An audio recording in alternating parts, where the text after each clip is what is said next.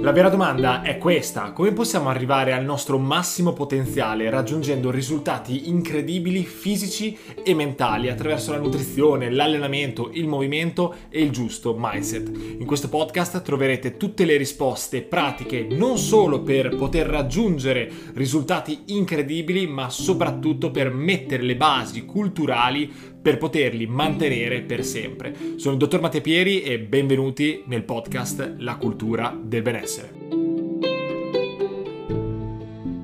Ciao ragazzi e ben ritrovati in questa nuova puntata del nuovo podcast La cultura del benessere. Oggi parleremo di un argomento veramente molto importante da comprendere. Cercheremo di analizzare come funziona il nostro sistema sanitario nazionale. Ciao, sono il dottor Matti Pieri, biologo nutrizionista e personal trainer. Ora cerchiamo di capire come funziona effettivamente il nostro sistema sanitario e che cosa bisogna realmente sapere per vivere davvero bene e avere una salute invidiabile. Ora, la maggior parte delle persone pensa che il nostro servizio sanitario nazionale debba telarci al 100% e per diritto debba garantirci le cure.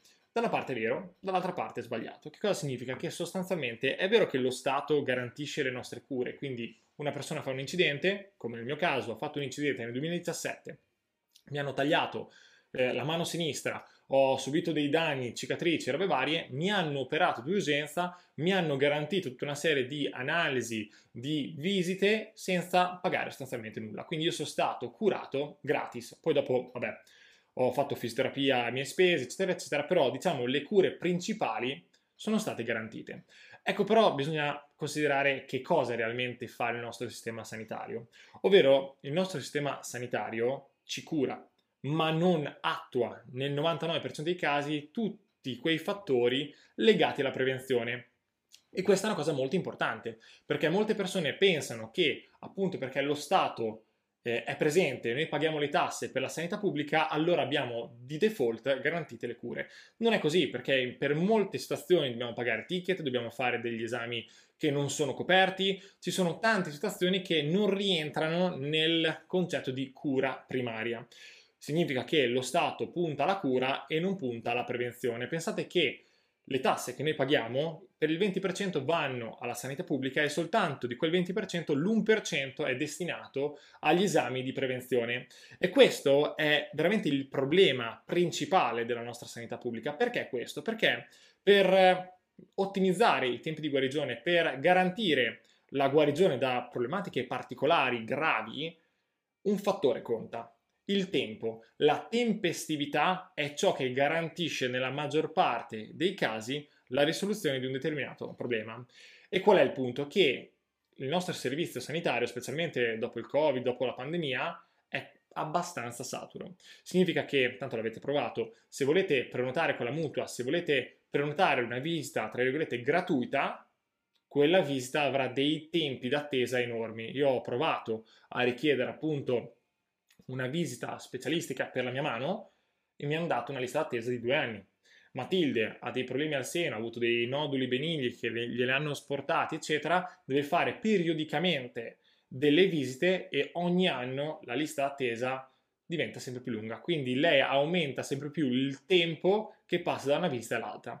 E il punto è che per queste malattie specifiche, per questi problemi specifici, estremamente gravi, delicati, come ho detto, la tempestività è il primo fattore. Quindi capite che sì, è vero che lo Stato ci cura, ma è anche vero che questa cura poi non è ottimale e non è realmente tempestiva. Ma soprattutto noi non dobbiamo puntare alla cura, ma alla prevenzione. Ora, prima di tutto, diamo una definizione di che cosa significa salute. Per salute non si intende un'assenza di malattia, ma per salute si intende uno stato psicofisico ottimale. Quindi cosa significa? Che se una persona non dorme bene, se una persona è cronicamente stressata, non ha relazioni sociali appaganti, non mangia bene, non si allena, quindi non ha un corretto stile di vita nel quotidiano, tutte queste situazioni non lo rendono un individuo realmente sano. Perché? Perché semplicemente è una questione temporale. La ricerca scientifica ha perfettamente indicato che se una persona non dorme bene, non mangia bene, non si allena, eh, non gestisce il suo stato emotivo, lo stress, eccetera, è una questione semplicemente temporale perché per questioni di probabilità dei problemi a 40-50 anni arriveranno. Quindi il fatto che una persona si ammala, tra virgolette, a 40-50 anni non è perché ha fatto qualcosa di sbagliato a 40 anni o a 50, ma perché da quando è ragazzo non ha adottato tutti quei fattori di prevenzione per mantenere uno stato di salute psicofisica ottimale nel tempo.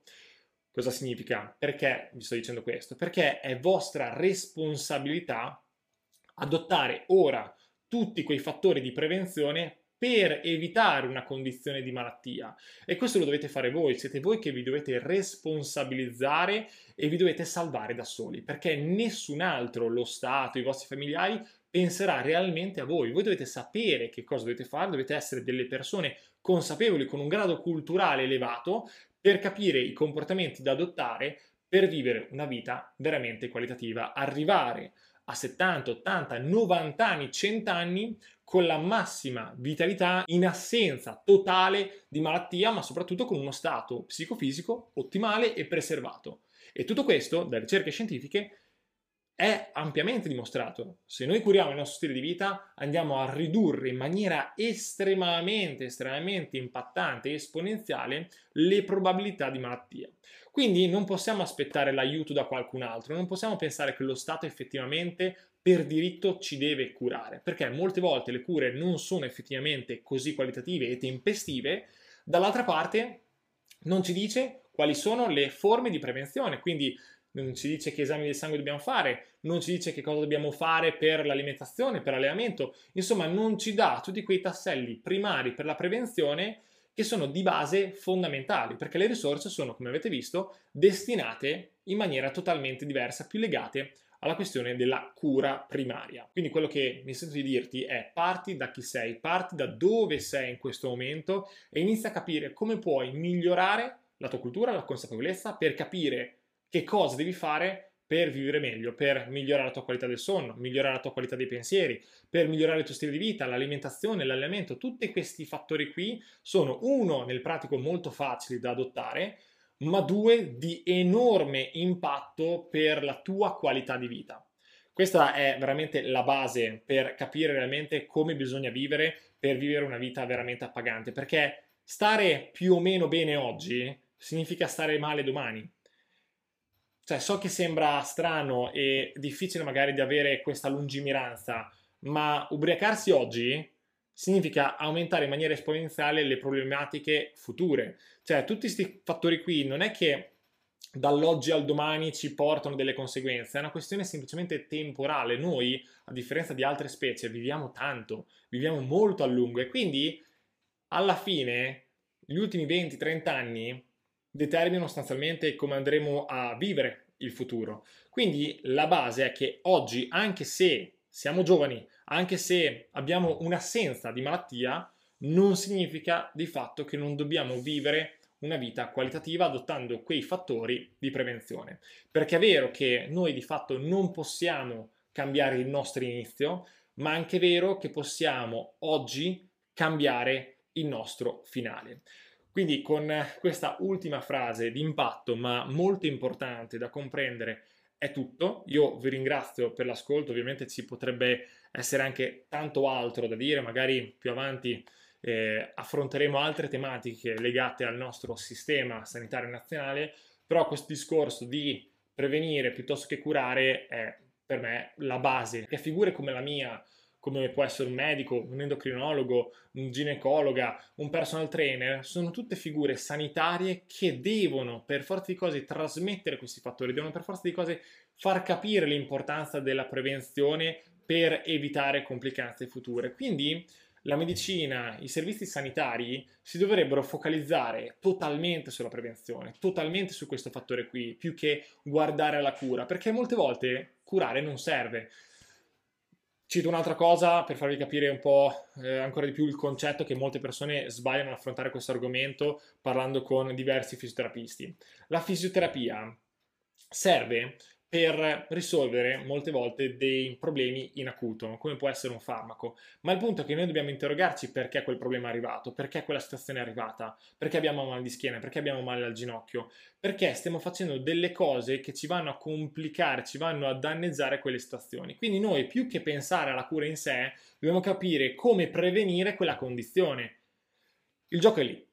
Ragazzi, allora per questa puntata è davvero tutto. Io vi ringrazio per l'ascolto o visione. Vi ricordo che potete votare il podcast, potete condividere questa puntata alle persone che amate, che pensate possano trarre benefici da questo ascolto o visione e ci vediamo con i prossimi contenuti. Alla prossima!